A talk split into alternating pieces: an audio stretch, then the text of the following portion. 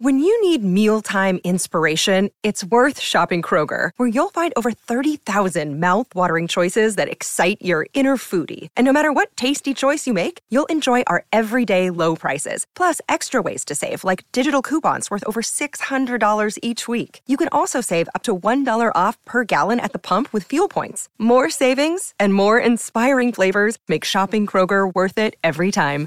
Kroger, fresh for everyone. Fuel restrictions apply. E-S-N-Y.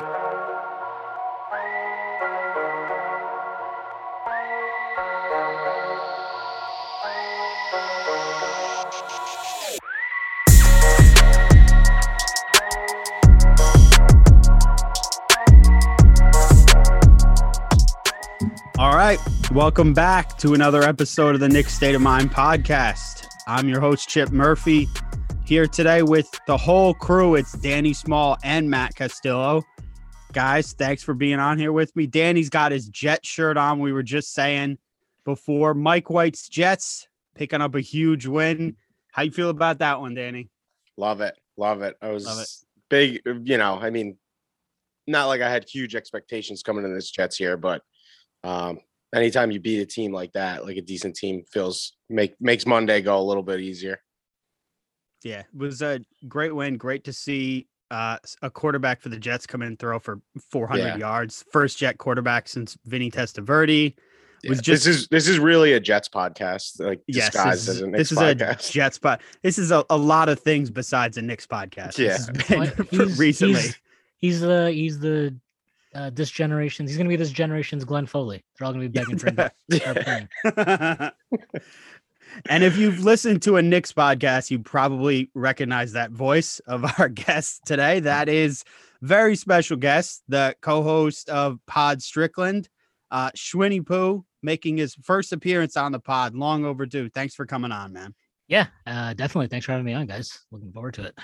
Yeah, for sure, for sure. And I think there's only one place to start right now, and uh, that is with RJ Barrett.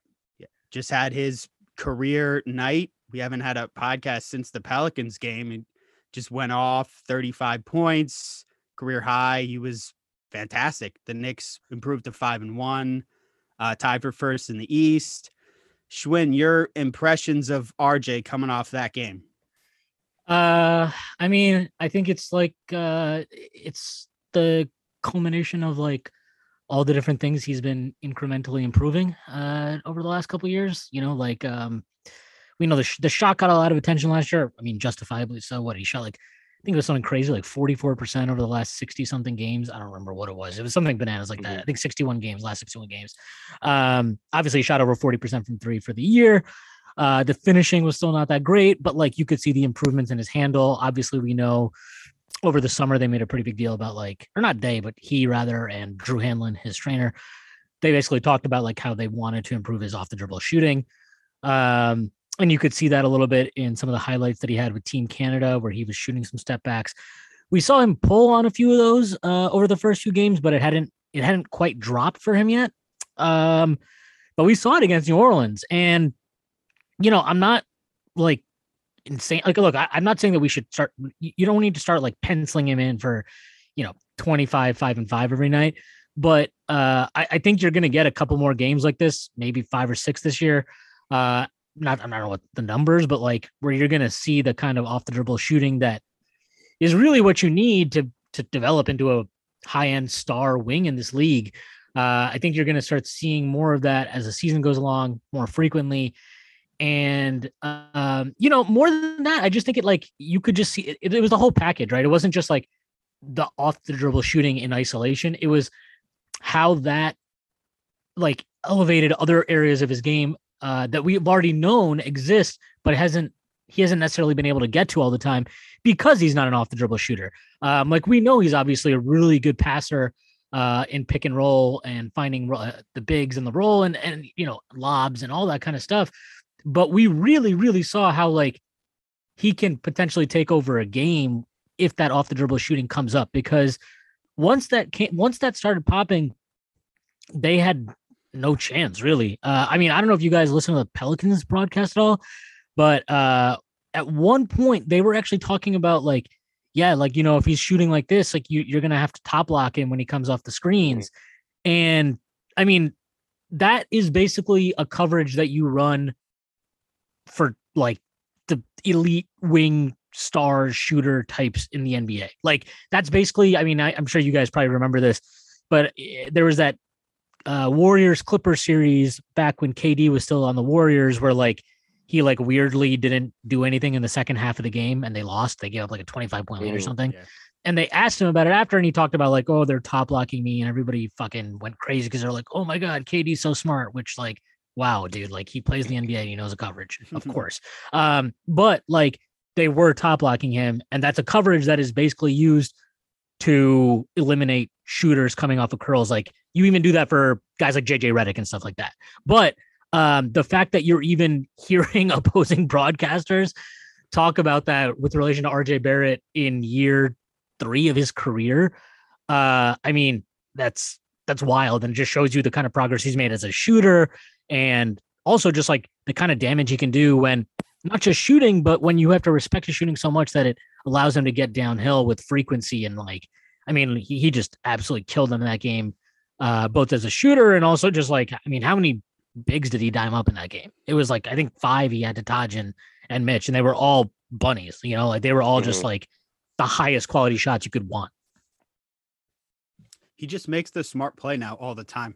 I feel like he hardly ever makes mistakes anymore. For such a young kid, it's so impressive the way he plays now. And this, th- you're talking about the the shooting strides that he's made in year three. It's a guy who he shot 60% from the free throw line as a rookie. There was so much concern about his shot when he came into the league, especially coming out of Duke. It's And he hadn't insane shot- what strides he's made. He's He so hadn't good. shot well from the free throw line, uh, even going back to his high school Yeah. days too. Yeah. So like it was like a long sample where you're like, hey, look, like, I mean, and let's be real, like RJ Barrett has had probably like the best training you can possibly have from a young age. Mhm. So like there, there was a legitimate concern, like, hey, look, like, what's the ceiling for this kid? But um, I mean, I- I thought by the end of his rookie season, you could see like the game had slowed down for him from what it was at the start of the year.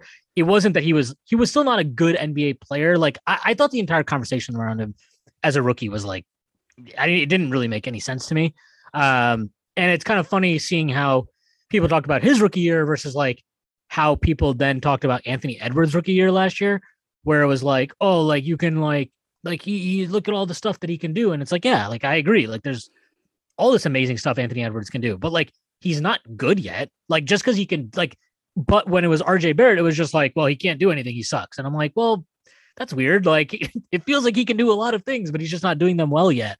And I mean, that's what it is, right? Like the first two years, okay, the first year he couldn't shoot, wasn't really that great of a ball handler, uh, and wasn't a good finisher at the rim. Like those are all fair things to say. Second year, uh, handles a little bit better, uh, gets to the rim with a little bit more efficiency, but still a pretty bad finisher, uh, but improves drastically as a shooter, specifically from the corners. This year, it's like he's shooting more. Uh, I would, it's hard. I don't want to say he's shooting just as well or better yet or whatever, but like, you know, the sample is so small, right? It's been six games, but like he's 38.5% from three. So the shot, I buy the shot. I think it's there. I think it's going to be there. Um, and obviously the, the sample size on finishing is small too, but like now all of a sudden you're saying, wow, like, is he a good finisher now? And if he's a good finisher now, like, what do you do with this guy? Because I mean, he's been able to get to the rim in the NBA even before anybody had to respect and play up on his shot. So if he can finish now, all of a sudden, like, I don't really know what you do with him. Uh, but he's basically the prototype wing that like any team in the NBA would want, especially given the fact that, you know, you touched on this just now. He can def- like, I mean, his defense is pretty much awesome. Like, I don't really know what else to say other than that. Like, if there's a criticism of his defense, it's basically that he gets back cut sometimes, which is like, it's fair. It's fair the criticism to bring up, but I mean, that's really it. Like, we've seen him now already through six games. He's locked up guys like Tatum, Jaylen Brown, DeMar DeRozan, Zach LaVine. Like, this is not some guy who's, I mean, we even saw in preseason, and I thought last year even, like, he, Bradley Beal had trouble with him. You know, uh, there was the game in LA where Kawhi had a lot of, Kawhi couldn't really handle him, uh, which showed growth considering like Kawhi gave him a bit of work uh, in the game earlier that season at the Garden. But like, you know, I mean, this I don't really know what.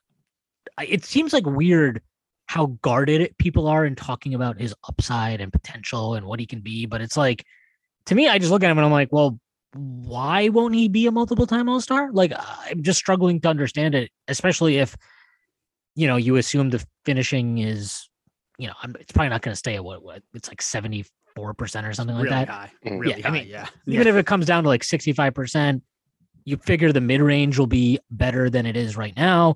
Um, like I- I don't see this massive likelihood of significant regression. Um, and really, like I think he's a pretty at a pretty stable base as a player. Like I mean, I, I he's not doing anything to me that I'm watching, and I'm like, well, no way he can ever like no way he can repeat that for a full season. You know, I just don't see it.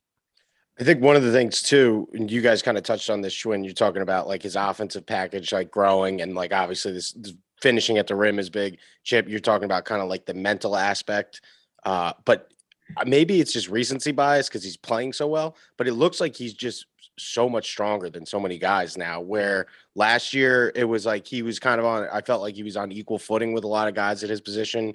Uh, rookie year, you know, he was strong, but this year it's like he's just he's asserting himself. He's taking space with his body defensively. You see how he's u- able to use his body and not foul. He's not taking the bait on, you know, like that DeRozan shot, uh, the pump fake at the end. Like he's Mhm. he's staying on his feet. He just it seems like he's just so solid all the way around that, like you said before, Chip, like he just he's not making any mistakes. And when you have, you know, Kemba Walker maybe in those early games struggling a little bit, you got Randle, who's been a little like I don't want to criticize Randle too much, but he's been up and down.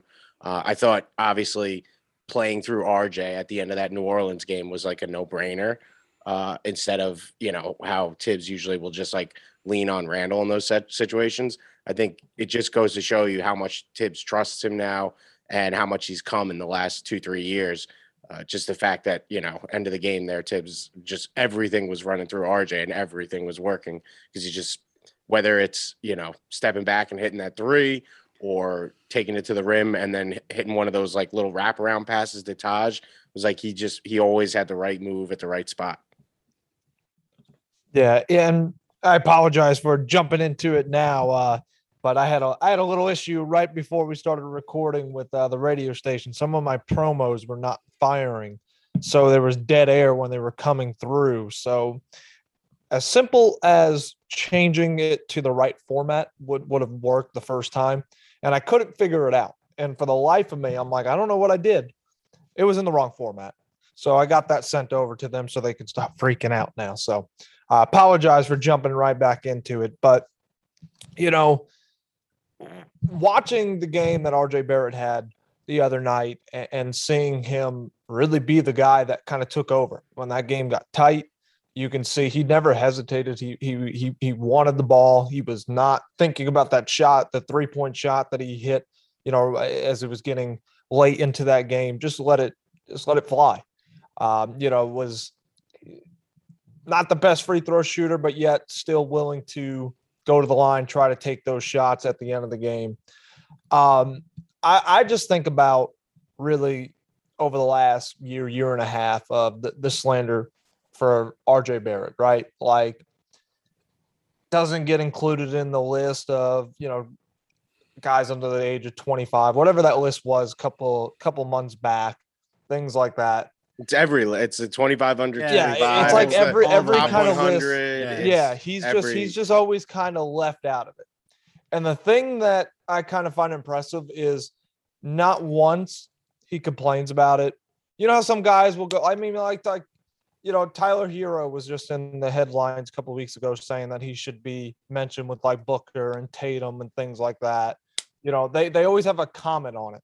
Barrett really hasn't said anything he just goes out there He and said plays. that, or someone else said that. Uh, Herro? He, he Yeah, said Herro something said- about Trey and Luka. I think. Yeah, Trey and Luka. Yeah, excuse me. It's somebody Yeah. along the lines of that. They were they're big names exactly. That Yeah, he was- said was I, I like put out something. there. Yeah, I feel like I deserve Yeah. to be talked like with Right. them or something like that. Oh god. something along the lines of that. But the point is, like somebody always mentions something, right? RJ Barrett hasn't said a damn word. He just goes out and plays. And at this point, fine. Keep letting him fly under the radar. Keep not talking about him. Keep saying that he's overrated because He definitely hears seen- it because Uh, I mean, exactly. he's, he's still pissed about not making all rookie. but doesn't he uh, doesn't complain? Yeah, he just no, goes but he, out there and it- continues to, to go to work. part of that chip and on his what? shoulder. You know, I, I think I, I hope everybody keeps sleeping on him because the guy has done nothing but continue to take steps and steps. And you know, I shared this somewhat with uh, you and uh, you and Danny Chip a couple of weeks back, where I was talking about uh, some of the players at, at uh, the school that I attend uh, that are on the basketball team there, and they were talking about young players and things like that. And yeah, they were talking about um, Cam Reddish and, and all these guys. And as they got to these young players, they they were. I was sitting in line trying to get a sandwich, right? Like right before my class, and, and I'm listening to them, and I'm trying really hard not to be that weird guy to join in somebody's conversation that I was not, you know, involved with. But they crossed the line when they got to RJ Barrett and said, "Oh, he's overrated. He's not that good." And, and and that's when I had to stop in. And, and I mean, they're they're telling me Cam Reddish is a better player than him, and, and I I looked at the and I said, look, I hope y'all can play basketball better than what you know about the game of basketball because Do you that, that do you teach Ben Steiner? I, I, I'm just the pure stupidity of it, and, and Reddish that's all better than say. Barrett. I- It's all it's all I can say. Just keep keep sleeping on him. The guy's just getting better and better. I mean, every aspect that we, we could want, he has improved. Um, and and now has kind of put in maybe he, he's that guy that can be one of our closers down the stretch of a game. He was unbelievable against the Pelicans the other night, and, thank God for him because we have seen the last you know first few games at the Celtics. We didn't close that game well out on opening night.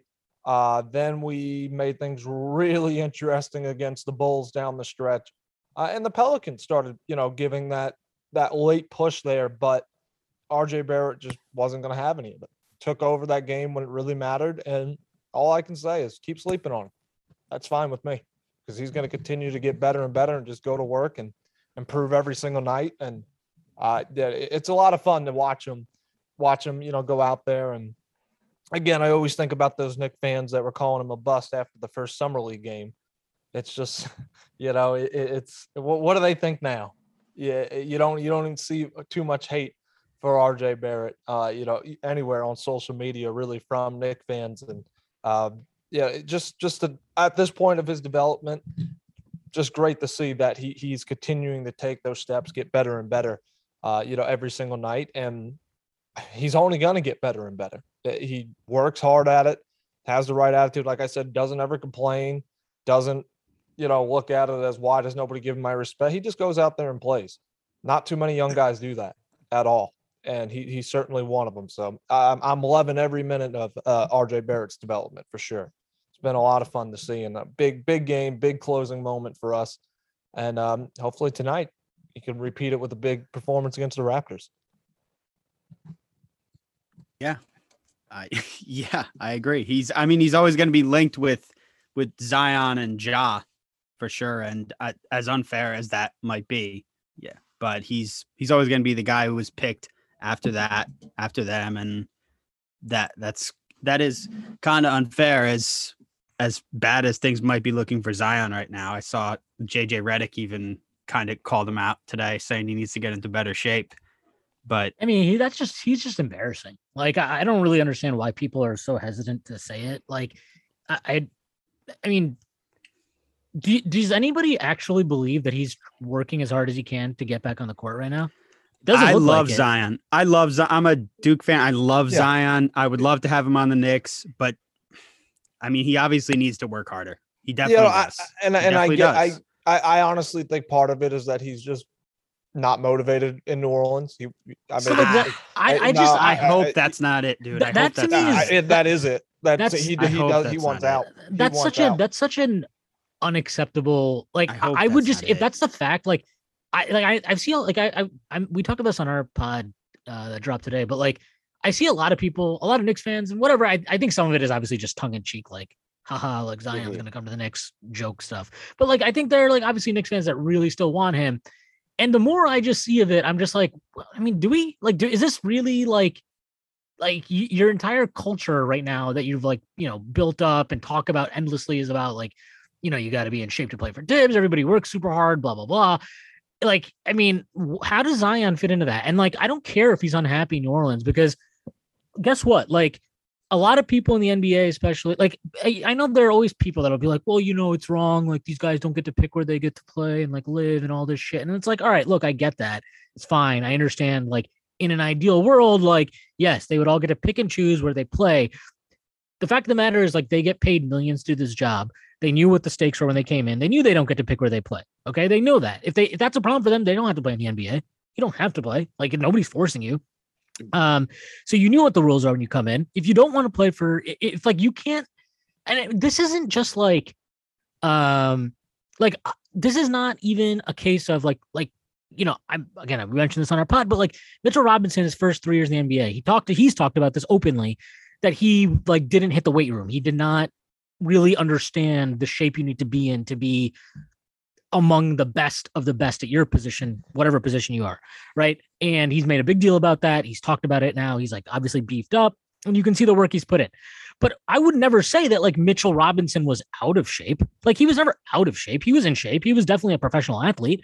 Like Zion isn't even giving you that bare modicum of professionalism of like just showing up in shape. Like I understand if you don't understand in the first couple years in the league how to be in like elite crazy Jerry Rice running hills in like, you know, fucking California levels of insane um physical fitness. But like, you know, I mean the guy was in shape at Duke. It's not like, like just be in that shape, you know, and and sure he's injured, but like guys stay in shape when they're injured all the time. Like that's kind of your job as a professional athlete. So I don't know. Like uh, the Zion stuff to me is just really weird. Like I don't know what to make of it, but I would not like you know, you're talking about if somebody's like trading for him or something like that, like you're talking about giving up a lot for a guy like him, right? You have to be like you can't trivialize the uh lack of willingness and desire to be in shape, no matter how unhappy he is in a situation, because oftentimes in sports, you're not going to be happy in your situation, but you have to just make the best of it and improve things. You have to be part of the reason why things change, right? RJ Barrett came to a pretty shitty Knicks team, uh, pretty shitty situation with a lot of dysfunction, discord, whatever. He didn't pout and get fat and like quit. And, you know, I just, the Zion stuff is weird to me. I, I don't really like it. I don't you know, get it. but What I I, th- I think, think- whatever whatever the the reason for him being un- out of shape is unacceptable. Whether it's like right. Matt, Matt, you have the theory that it's that he doesn't want to be in New Orleans. If that's the case, that's obviously unacceptable. If it's that he doesn't understand kind of what it takes to be in shape or like what you need to do to keep yourself in shape through an injury, that's unacceptable on the part of Zion and the Pelicans because they should be helping their young player through. So, like, I don't know. They don't even know what's don't know. going on with. him. Yeah, that's the They didn't problem. even know he was hurt. It's such a shit He show. had a he had a, the a, a foot surgery. Griffin and- Griffin saying, you know, the day before, or I think it was like um media day or training camp or something like that, when he was like, Oh no, when I said Zion would be back and ready for the season, I meant he wouldn't miss the entire season. Like he he was like doing some like backtracking that was just insane. Um, and now, yeah, he's gonna be out for probably another month or so. It just it makes no sense. Uh, I think like a, a lot of people I think on the offseason we're thinking that the Pelicans might have been able to take a leap this year just because Zion, when he's healthy and he's in shape on the court, he's a fucking stud. But they're already this they're already punting on the season basically by not having Zion for the first couple months. I mean, Their it's, season's over. yeah, like, it's, yeah. It's over. Like, what are they? They're not playing for anything anymore. you can't come back in the West like that. Even with the playing games and all that, you can't like have your best player out for two months uh, on a team that desperately needed him in the lineup, and you can't just come back and even challenge for the for the playoffs or playing or anything. Like I think they're done. Yeah. and, and, and Griffin's the whole- fired now, though. Mhm. That The that whole- is going to come out of this. the whole weight thing with Zion has always been an issue. Uh, even quite frankly, you know, like I've said, I, I covered him in high school. Uh, he he went to high school 15 minutes from where I work at a radio station. Um, so, you know, he he's always kind of had this weight thing that even even when he went to Duke, they talked about him getting down to a a playable you know, weight thing. And with this injury sitting around, you know, he obviously hasn't been working out and it is unacceptable. But the point is, I think part of it, and this is not me, you know, even though that I have, I know people around here that I probably could try to fi- figure out what, what is it real or not uh, of what we hear about. Is he unhappy there? Uh, but, you know, what I think is part of it is that he doesn't want to be there. And this is quite frankly kind of what is happening in sports, really, especially in the NBA nowadays. Young players unhappy, they'll force their way out of anyone. It, it's been happening. It's kind of a theme. It kind of continues to happen, and he's probably going to be pushing his way out of, of New Orleans. He's too young. out. He, like I, I know what you're saying. I'm not Porzingis disagreeing did the same you, thing. but he's too young Porzingis for did that. the same thing. Yeah, Porzingis but Yeah, wanted and, and what do we think? And what do we think of Yeah, Porzingis? Porzingis Yeah, sucks. Porzingis, You know, yeah. but, Yeah. but I think it sucks. Yeah. You know, he If he's wanted- following that blueprint, he's in And trouble. Porzingis wasn't a generational talent Yeah. like we all think Zion is. Yeah, he Like, was- I mean, was at a one-time- at- a one-time all-star everybody coming off a thought big that, injury, everybody thought let's let's back up and be let's be honest. A couple years ago, before the the injury, before the trade went down, his first little stint with the Knicks, everybody thought he was the greatest thing. I I already like I said this at the time of the trade. I didn't see why people is like even uh, just if you just go back to the NBA at the time Porzingis was traded, right off the bat, considering his injury, you would say Karl-Anthony Towns is better, Nikola Jokic was better. Um, I mean, Rudy Gobert was clearly better. Uh, Bam was better. Like you can go on and on and on. Like the list goes on. Like it- it's Siakam was better. Um, and that's back in 2019. Like, like I didn't really understand why people persisted with him thinking he was a generational talent at that time. Like I thought I said it at the time and people like I wrote an article on PNT about it back when I was still writing there. And a lot of people got pissed at me there. They're like, oh, you're just being a homer and you're like, whatever, like you're just trying to justify it. But I was like, uh, basically what I said is he would do extremely well to ever reach the level Chris Bosh did on, on the Miami Heat as a third banana, just kind of like being a great rim protector and a floor spacer. Like he would do very, very well to reach that level. And the reason I said that is because, like, I, I mean, people forget this now because people don't remember that he played in Toronto for so long. But like, Bosh was like a fucking 20, like, he was like a 25 and 10 guy for multiple years. He was a three or four time All Star, I think, before he even- got to Miami. Like, for Porzingis to get to that level, I mean, I just never saw it. And then, like, you know, I mean, whatever, fuck Porzingis, and like, he, he's an idiot. Thank you, thank thanks to him for helping us uh reset the entire franchise. So uh shout out to him and his idiot brother. Um but like yeah, I mean look, Zion is generational talent who's currently playing uh, you know, he looks like a fucking he could play right guard uh for a football team right now in the NFL. Uh and like it's just I don't know, like I don't know what is going on with him. I, I'm sure he's unhappy, but uh, you know, do you want to be unhappy and piss away your career? Like, because because it's not just being out of shape; it's also like the injury risk he carries specifically Mhm. because of his explosiveness as an athlete. I mean, he's already putting an insane amount of pressure on his knees and lower body with kind of just like the freakish explosiveness he has, right? Uh now you start adding weight to it and it's not good weight. This is not like he added muscle because of a specific plan that they sat down with a nutrition nutritionist or something like that. Like this is like, you know, it's bad weight. Uh and if he has to play himself back into shape, like I think he's probably putting himself at more risk of further injury and not just that, but also like potentially cutting down the length of his career because you know, if there is a comparison to Porzingis here, it's how uh that injury that he suffered it it might have limited his career, it might have limited his ceiling, but also might have. I mean, look, he's consistently been dealing with a variety of injuries since then, right? He's already like a huge, gigantic, freakish human being who kind of needed a lot of things to go right to maximize the longevity of his career. Um, you know, so we're already seeing how that's playing out. Like with Zion, you don't want the same thing to play uh, to play out. And like, I mean, to my knowledge, he hasn't suffered anything near as severe as an ACL tear but like you're playing with fire when you are in this type of physical condition and you're you know you you're just that type of athlete he is i don't know it's just like you would hope at some point he just kind of like is like all right like you know, whether I want to be here or not, I, I, this is what I need to do to maximize my own career. Yeah, it, it, it's one of those things though that you know, I James Harden last year, right before he got traded.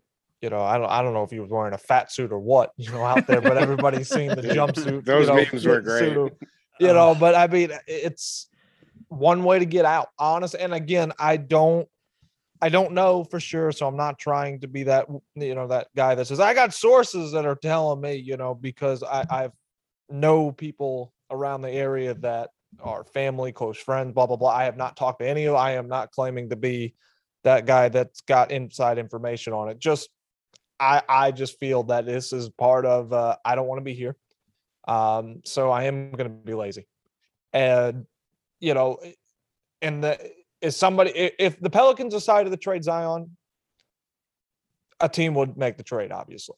And Oh, if- do that. you know what I mean? gonna do like obviously, you know, so motivated and he's out there, like Danny said, guy's a stud.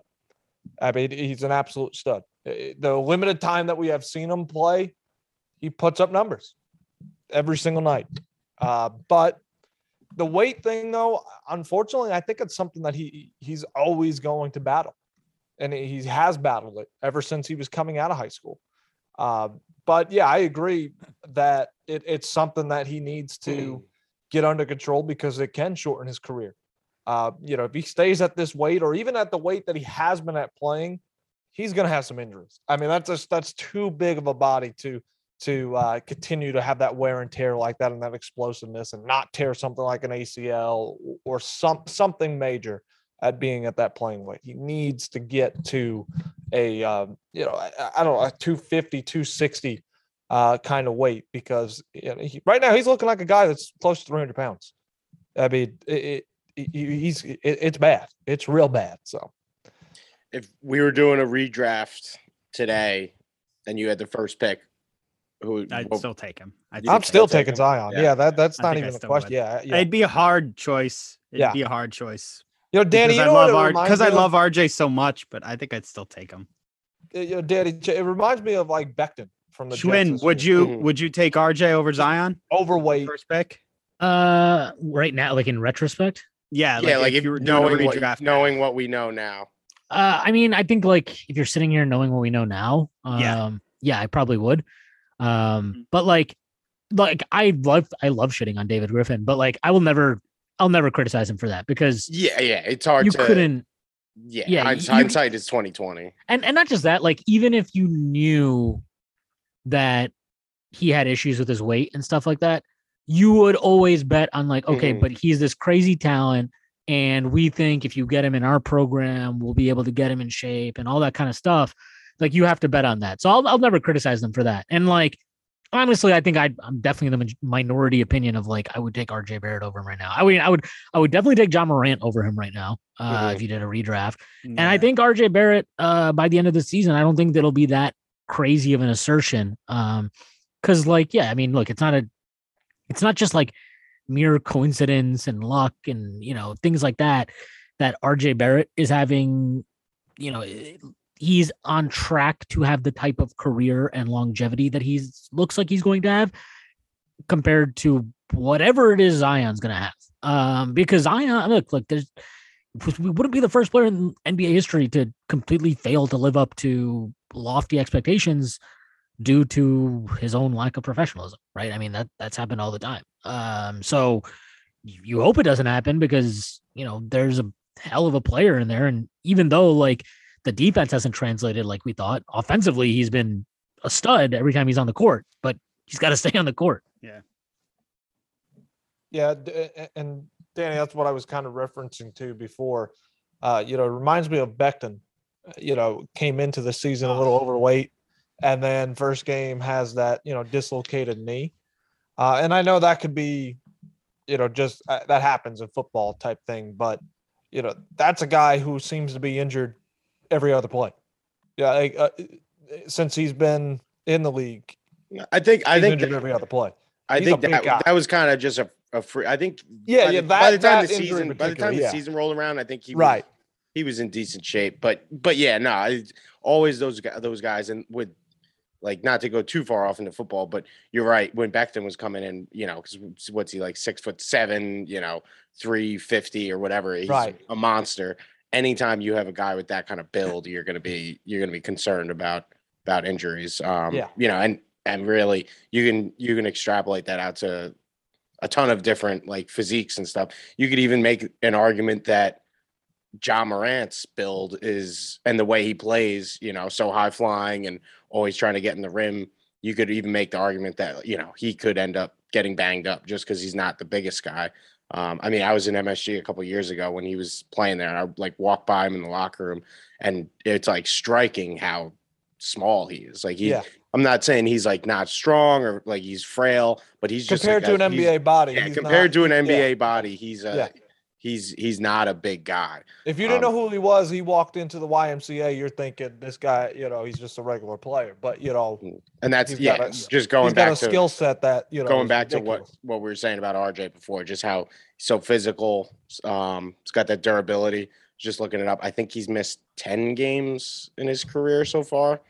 Um, and Ja and uh, Zion are obviously Zion obviously way past that, but I think Ja is as well. Yeah, it Has looks like missed a lot of games. I didn't think he'd John, not John, not by much. I think it looks like he missed like four or five his I think he's out tonight. year. Yeah, he's not playing. He got Um, hurt last year at the beginning of the Yeah, year. he missed. He Well, they missed. they like- thought it was more serious than what yeah, it was. he, he missed yeah. four games at the beginning of last year, and then he was like inactive in one down the stretch. So, um, Ja, I mean, Ja has been healthy, and I'm obviously not like wishing ill on anyone, but uh, I think if you're looking at those three guys, just Barrett's Barrett's durability is the one that I would bet on. Yeah, just because of the way Ja plays too. Mhm. So reckless and stuff too. You're concerned about that, but Yeah, it's very. I mean, RJ RJ is the safest bet, I would say. At least from you know like the high flying point guard kind of thing. Very mean, the- Der- Derrick Rose-ish, young the- Derrick Rose-ish. me. Yeah. the the thing with RJ that like that was always clear is, and I like I I've infamously uh I like Jarrett Culver a little bit more than RJ in that draft, but like I mean the thing that I always thought was pretty obvious with him was like like he was a safe bet. Like there was literally no chance to me that RJ Barrett was going to be a bust. Like he was 100% no matter what going to be in the league for like 12 to 15 years. That was just that I mean you just look at him.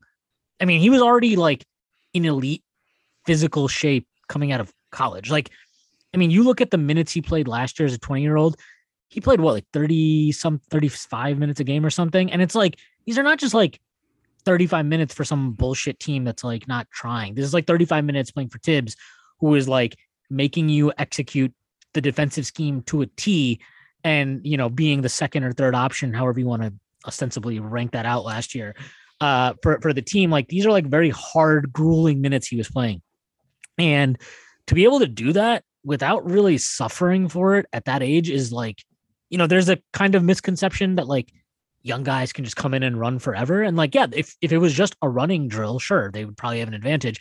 But like the NBA is also a physical grind, and the fact that he was able to just do that basically from day one, stepping into the NBA, is, I mean, it's ridiculous. Like I, I really don't think people have a full grasp of like how incredible of a I mean it's weird to talk about RJ like a phys- as a physical specimen and I think that's because he's not like a high flying athlete but like he is a physical specimen. I mean he is he's like looks like a fucking he's built like Jimmy Butler and he's 21 years old.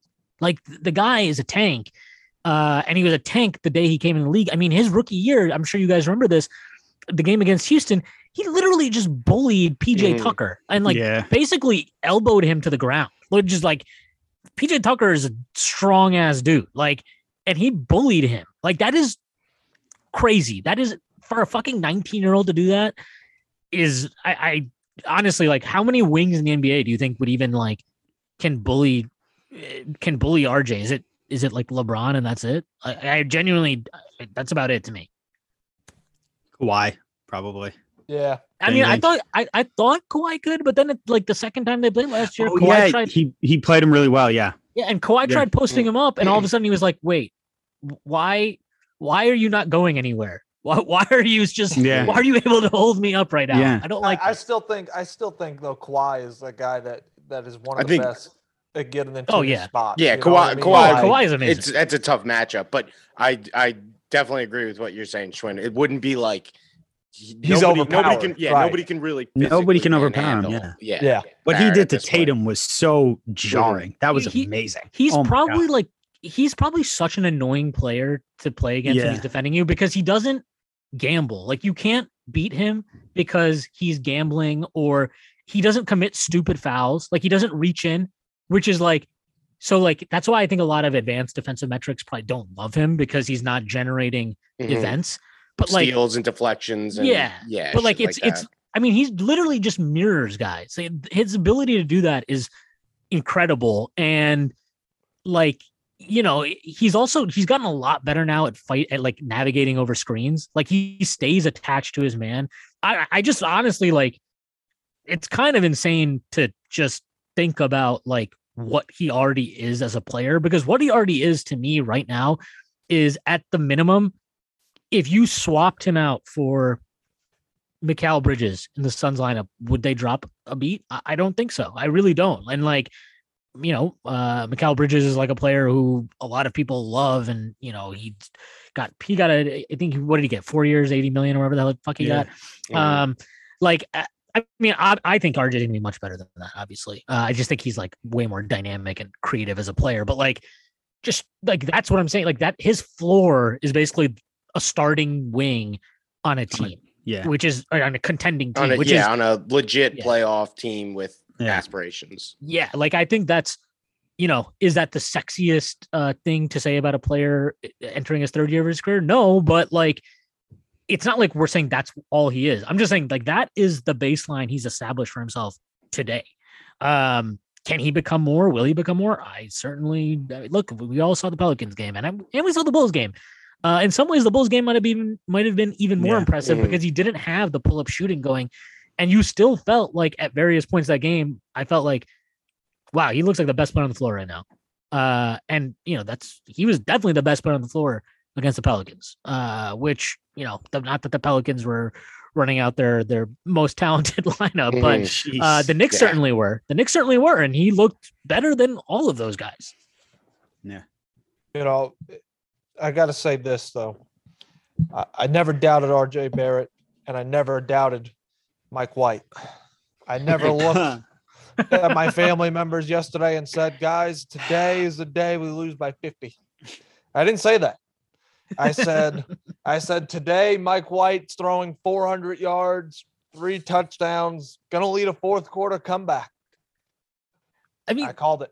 if if Mike White, I mean, look, he's not going to throw for 400 yards and whatever the, all the shit he did, but like if he just plays as a good starter, right? Like, well, who are they? Who are the Jets playing next weekend? Uh, Uh, we it's play Thursday on night against the Thursday. Colts. Yeah. Oh, Carolina, or is it Carolina or who? No, we played Colts. Carolina open to the Colts. Okay, so let's let's whatever he has. Let's say he has another good game. I mean, like I don't like. I, I know this would be it would. Some people would probably freak out about it. I don't think it would be a bad idea to just be like, yeah, look, Zach, like you're still our guy moving forward, but like you know, just sit on the bench for a little bit and watch this guy play, and like the game might slow down for you. Like, um, I'm a Bills fan, so uh, Josh Allen's rookie year, we kind of had to start him because Nathan Peterman was absolutely garbage. His Uh, five picks oh in the first God. quarter. Yeah. oh my you know, god, yeah. I remember super, that. super awful. But like, uh, I mean, and we had this really weird, random, fluky win over Minnesota early that year, where Josh just played out of out of his mind. But like, you could tell the game was really moving fast for him at that time. Uh, and then he got hurt, and he had to sit out like four weeks. When he came back, he looked a lot better. Um, still obviously, I mean, he's obviously improved way more since then. But like, he looked better than he did uh to start the year, and he specifically mentioned like it helped him kind of get on the field and then miss time and just kind of like see the game from that view. And I think, I mean, a lot of quarterbacks have talked about that. So, like, Mhm. I kind of like with the Jets, it's weird because, I mean, it. I, I thought when I not again, I'm not watching the Jets with like the keenest eye here, but when I watched them early in the season, I was like, man, Mike LaFleur might completely fucking suck. And I think that was a sentiment shared by a lot of Jets fans. Yes, And- everyone pretty yeah. much. Yeah. And, and I think because no one like, wanted to blame Zach. So right, yeah, right. yeah. and and I think like what you saw yesterday is okay. Maybe Lafleur's offense isn't complete garbage, right? It's like maybe Zach is just missing some reads that like that that Yeah. could make things look better. Does that mean LaFleur is amazing? No, I'm not saying that. I'm just saying like I think you're seeing a guy who sat on the bench. What he's been on the bench for like Mhm. three years, basically. He's Uh, on has had to, squad. Yeah. yeah, Yeah, has had to study. squad with Dallas, then came here, and yeah, Yeah. it's been around. He's he's done nothing but like sit in the film room, study, watch guys play, right, and learn from them. And like he comes in the game. I actually thought he looked pretty decent against New England. Um, Mhm, he did, and- yeah. And then obviously this week he goes bananas against the Bengals. But like you can just kind of see like do, I, I'm pretty confident the league at some point like you get enough film on the guy like Mhm. I, I'm not expecting him to become the franchise quarterback. Right. But um but like you can see what that has helped done for him in that time. And you know, you give Zach Wilson some time with his physical talent. Uh I mean, I just think that like if that's how it plays out, I if I'm a Jets fan, I really would try not to freak out about it because I don't think it's that big of a deal. Fucking Aaron Rodgers didn't play for what, like three years? Yeah. Look Longer than Like it's fine. yeah. I think Fine. yeah, I think if like if the Jets were to I mean they're 10 and a half point dogs again against the Colts on the short week. So which Jesus. I, that Christ, seems that seems high to me, but that aside, if they were to come in, they steal a win against the Colts, Carson Wentz shits himself or you know, whatever happens, Jets win. Entirely Does Wentz possible. things. But yeah, does Mike- does yeah, Wentz things. Exactly. Yeah. and then Mike White has like a, a solid game. Like I'm not asking 400 yards, three TDs. Solid game. They win. I would be on board with like, yeah, you know what? Like Zach, you're still you're still the guy of the future. Like we're not getting rid of you or looking to trade you. But if Mike White's playing well, it, it's not going to kill Zach Wilson to be sitting on the sideline. And it's this is also the NFL. Mike White could he could be playing, take a hit, and then he's out, and Wilson's got to go back in. Like it, having having Mike White playing well is a good problem to have. Well, I- And I it, think it also part helps you no- evaluate part- other parts of your team yeah, too. you could you could Yeah. tell you could see you know like I, I uh, like I haven't watched like rewatched the game or anything, but like you can look and like be like, all right, was Tyler Kroft was he actually terrible in these first few weeks, or is it just like now Oh, he's Tyler got somebody Kroft. who's like like actually throwing the ball? I would probably lean towards Tyler Kroft is not the answer at tight end, but you at least get to. But he's you at functional. yeah, you at least get to like. But see, I, I think a, see a- when a- your offense is humming like that, you can see how guys play. I, I think a, a part of it is, as we keep saying, like if Mike White plays well, to me, all that means is you don't have to rush Zach back. Yeah, right. that's it. Like, like there's a lot of this like belief that Zach would be able to play after this Indianapolis game. Like, Dude, he'll I, I'm a Bills fan. I, I promise you, you do not want to play Zach Wilson against the Bills defense. Yeah, no, no, I that's- wouldn't want to do that's- that. Like, why would you no. want to do that? Because- Sean Wow. You know? is like he's like his record against rookie quarterbacks. His one loss to rookie quarterback, funny enough, is Sam Darnold, but that was also when Josh Allen was rookie. That was Um, And Yeah. So, that like- was the last game of the season. Bills Yeah, like, had didn't nothing to play They didn't play for. Yeah, Yeah, yeah. So like it's just it's just really like he. I mean, trust me, like. They- Like there's, I, I know because I remember they, they didn't put him on IR, and I saw like I saw a lot of Jets fans like, oh, he could be back for the Bills game, and I'm like, uh, maybe I'd maybe tell Zach to to get himself right for an extra week for that one. Yeah, because then you can go, you can go Mike White the Colts, then you go Mike White against the Bills. Mike White gets destroyed by the Bills because they're the Bills are just very good, and then you can then you can kind of like say like, all right, now it's time to bring Zach back, and then you Right. have the Dolphins, Texans, Eagles. So uh, I know the Eagles just had a big win or whatever, but I'd I'd much prefer to bring back Zach on uh, on a Dolphins game rather than the Bills right now. Right. Oh yeah, Yeah. And I It's- think yesterday as well, I felt like they just simplified the offense. Like they ran screen passes. I mean, they dumped it off to Carter like eight times. Like they just had different kind of ways to disguise the screen as well and had different guys coming underneath and just quick short throws. And I felt like simplifying the offense. It makes me wonder is it already been like that? And Zach is just the guy that's focusing too much on that home run ball type thing? yes, Or absolutely. you know what I mean? Like, Like, it's- you know, or because because he the- just- because you ahead. could see it like you could see it like I, again i'm not watching like I, I most of the time like most nfl games like i'll just watch the because they put up the youtube like 13 minute highlights or whatever after right Mhm. Yeah, um but like w- all the like and, and zach wilson's like arm talent is awesome like it is really really impressive but like all of the wow throws there's one there's literally one wow throw he made from the pocket this entire season that has impressed me it was against it was that win against the titans where he he threw like a out it was Over, yeah, overtime. Yeah. I think it was Oh, the yeah. Keelan Cole. Like Yeah, right- it was a right dime. on the It was- side. it was- Yeah, but That but was like every in a row. other every other wow play I've seen from him has been like he rolls out of the pocket and he's making something happen. Like yeah. Like it to me he looks exactly like what you would have expected of him. Like he's he was considered a raw prospect, arm talent, needed time to kind of like, you know, figure it out. Like that's what he looked like. And and I think, you know, the offense probably looked better and simpler. Like look, there's stuff I mean, what was it? What was the London game uh they played was the Falcons? And Mhm. like he had like you talked about the screen passes, Matt. Like he had a couple of screen passes in that game that he just like Couldn't airmailed. throw. Yeah. Mhm. Yeah. And so like to me, like it's weird because people see that and they're like, oh my God, this guy sucks. I don't think people understand how hard some of those touch passes are for for quarterbacks. And when you've probably just been able to like gun it wherever you want uh at lower levels, you don't have to develop that kind of finer touch passing. Um like Josh couldn't throw a fucking screen or and, like he literally could not Mhm. throw ball like throw the ball very well at all as a rookie. Like threw the ball a little bit better as a second year player, and then last year and now like you see like wow like he's able to make like deft touch passes and shit like you would have never expected from him before. Like I it's like it's Zach Wilson's probably going to develop those areas of his game, and it sounds stupid that like why can't he do that right now? But like I again like I just think those those things are a lot harder than than they look, and like there's a reason why certain quarterbacks are really good at screen passes, right? Like Mahomes is like really, really good at screen passes. And it's not just because like Andy Reid is some magician of like calling them, but it's also because he's really good at like drawing the defensive lineman and then like Mhm. floating it over and letting his running back, you know, kind of square up to to it's it's there's a lot of like small little I mean, it's a game of inches, right? They always say that. So it's like, do you, if you throw it to his back shoulder, is he able to gain 15 yards? Whereas if you throw it to his front, like, yeah, he's able to just go. Um, so stuff like that, you know, I wouldn't worry. I really would not worry too much if I was a Jets fan about Zach Wilson. I would just be like, yeah, he's a rookie who is figuring shit out. Like, eh, you know, eh, like Yeah. even the Patriots game, people were like, oh Mhm. my God, four interceptions. Like, dude, Bill, Bill Belichick against Yeah. a rookie, like, yeah, that's going to happen. That's just what Yeah. it is. It's just like listen, uh, Schwinn, you're a Bills guy. We're all Jets guys. We've we've seen enough Bill Belichick games where he just comes in and clowns the other team. Like I, I don't take it. Did it personally. yesterday to Herbert. Yeah, I to don't take it- Herbert, yeah. I don't take it personally anymore. Yeah, It I mean, he cost did me it. money. I gambled on that. That was one of my games I took. I, I got into the gambling for the first time. uh, you know, got the the, the uh, Well, you've been hanging around with. Chip and Danny, right? Yeah, Congratulations. Now, No, we're I indoctrinating him. Dang it! I hate the Patriots. God. You Yeah, bet you uh, bet against the Patriots. That was your first Yeah, bet. that's Yeah, why not?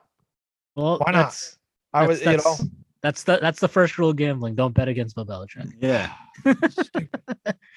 Yeah, no, I, I mean that that game was that was a weird game. Um, but Herbert was like he looked. I mean, look, he's this is another thing too. It's like guys are like like they wanted to anoint him. Uh, two weeks that. ago. Herbert was MVP, Right, according right. to It's- everybody, because He's a second year quarterback.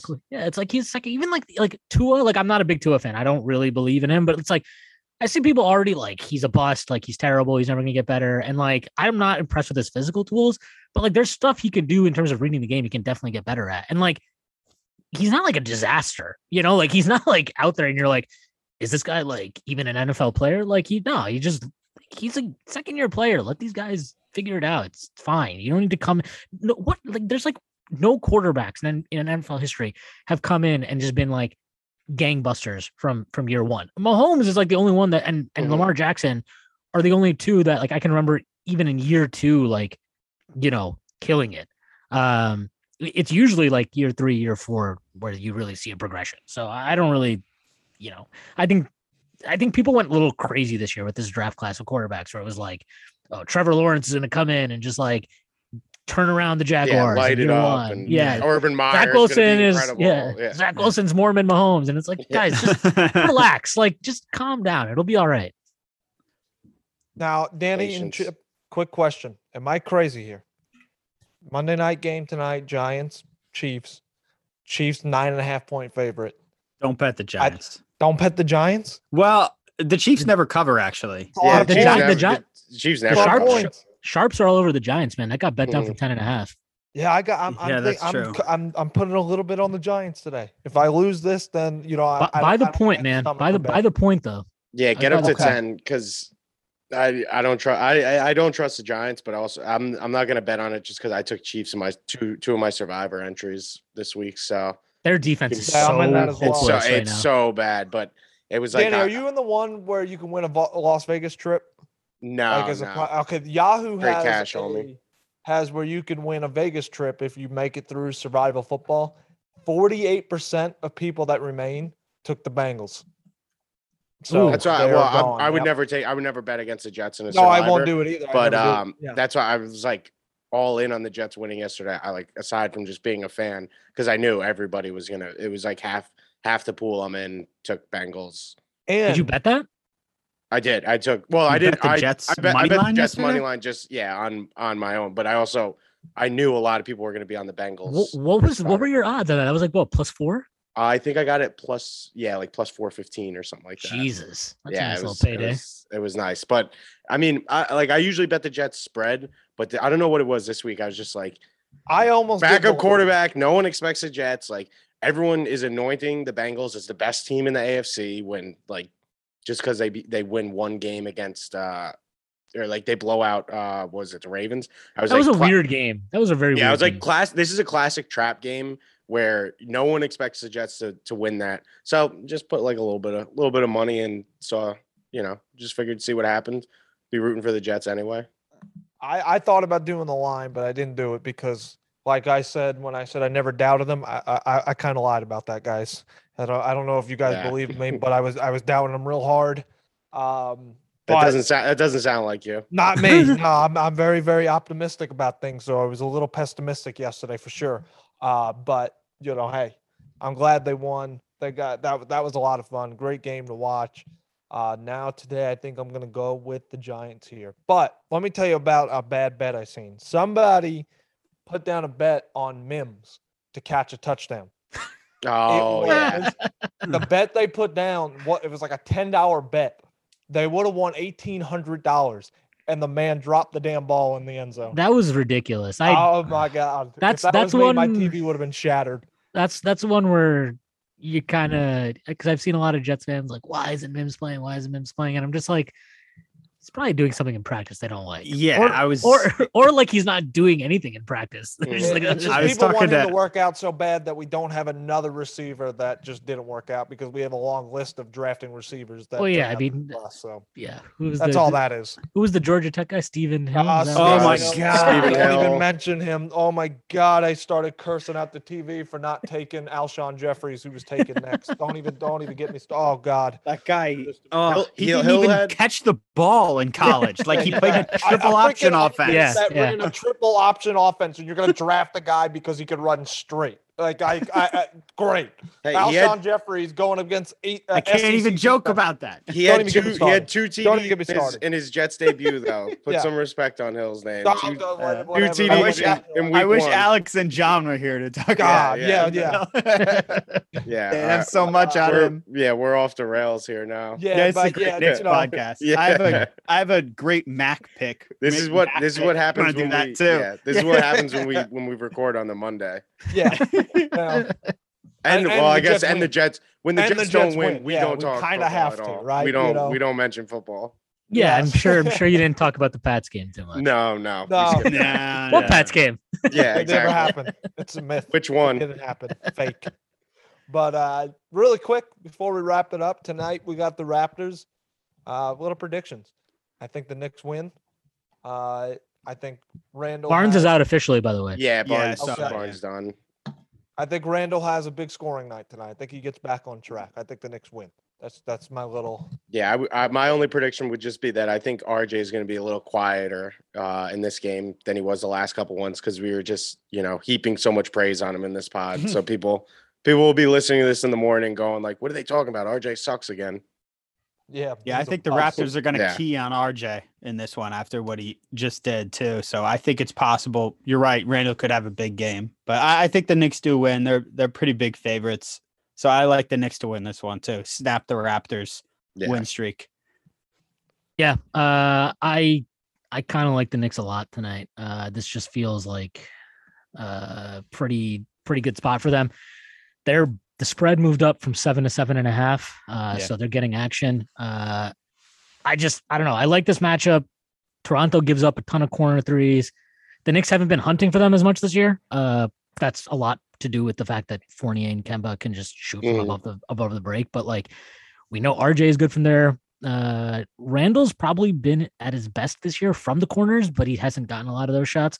Um, I just I like this matchup for them. I don't think, especially with Barnes out, I, there's really like, I mean, Fred VanVleet's going to drive 35 times in the game. Like, uh, who are they kicking to? They don't really have a lot of shooters. It's like Van Vliet and Gary Trent, and that's that's it. I think really of the the guys they have that you would be scared of getting hot from beyond the arc. Um, I I don't know. I just I just like the Knicks today. It feels like a game where they just come out and and actually stamp their. Th- I mean, look, I think we all are getting a little carried away with like, oh my god, they can't hold leads, they're blowing leads, like. And then if you just kind of like look at, I just look, I I do it too, I, and I do think they are guilty of like, you know, taking their foot off the pedal in some of these games. Um, definitely the New Orleans one, they clearly just had no respect for that team at all. Mhm. Um, but they have like the fifth or sixth best net, net rating in the league. Like it, this is not like this is a league now where nobody wants to tank. No, like nobody is trying to tank anymore. If you kind of look at it, um, all these teams are trying to win, especially early in the season. That's always the case. Mhm. Uh, I, I think they're sixth in that rating, but like this one just feels like a game where I think Julius gets some of his, you know, he's he wants to get some of the the, the good feeling back after that shitty end to the Chicago game and kind of struggling a bit in New Orleans. Um, I, I don't know. I just I feel good about Julius tonight. I feel good about the Knicks. I think they cover. I think they cover pretty big too. I, I would say that. I think it's a double digit win, maybe even like twenty. Yeah, I, I don't think there's as much there's as much uh I guess like danger for a letdown like there was against the Magic a couple weeks ago or Right. whenever that was. Uh just I mean the Raptors, I know they're they're kind of in like a transitional phase almost if you want to say it now, Mhm. but they're still like the Raptors have been very good the last few years. I don't think like the Knicks will see them across the floor from them and and like kind of overlook them. Yeah. The division game too. Division Exactly, games yeah. have like a little bit more Mhm. tension to them. And like, here's the other thing too about the New Orleans game, which is fucking crazy, by the way. Rose, Quickley, Burks, and Randle basically just took gigantic shits on the court and did nothing offensively. And we put up 123. Like, Right. Mhm. and the Pelicans, like, say whatever you want about them. If you actually look at like where they rank in the NBA right now, um, you know, I mean, their defense, the game before, I think they held the Kings to like 103. I think the game before that, they held, you know, the, the Timberwolves like 90 something. Uh, I mean, they, they don't rank very high in, in defense rating, but they had been a little frisky. Uh, Toronto's been frisky. I think losing Barnes is a big deal. Uh, they don't have a lot of depth, which we talked about a little bit. They, I mean, they're not even playing Malachi Flynn for whatever reason. Uh, I, I know they're seventh. They're seventh in net rating actually right now. Uh, or sorry, uh, seventh in defensive rating right now.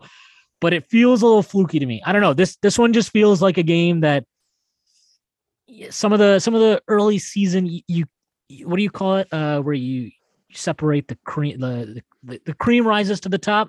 Like like, I think Yeah. I think you're going to see Yeah. the Knicks are just a clearly better team, regardless of what the metrics say at this point in time. Yeah. Uh, but I think that's it for today. I think that's where we'll kind of leave it. Uh, you know, want to thank uh, Swinny Poo for joining us on here. So if you haven't followed him yet on Twitter, that's at Swinny Poo. I just actually gave you a follow myself. Appreciate it. Um, appreciate yeah. you jumping I- on I'm- with us. I'm gonna. I'm looking forward to listening to this when the Knicks somehow lose this game by like five points. or something. Yeah. oh man, I would cry. I would cry. Uh, but had a lot of fun today. Apologize again for the start. I kind of was like in and out of things. Had a little bit of a issue at, at, at the radio station, and it's it's a playoff week for us, so they were kind of important, and they were freaking out. They were they're in the middle of hosting their show, so I had to uh, go in and get that fixed for them. But Multitasker. yeah, I, I t- today's been that day where things just don't work right, and I'm just I've been it just it's just it's it hasn't been good. So hopefully the Knicks can make it a little bit better with the win uh, today against the Raptors. But let's leave it there. We'll wrap it up, and we'll be back soon with another episode of the Knicks State of Mind podcast.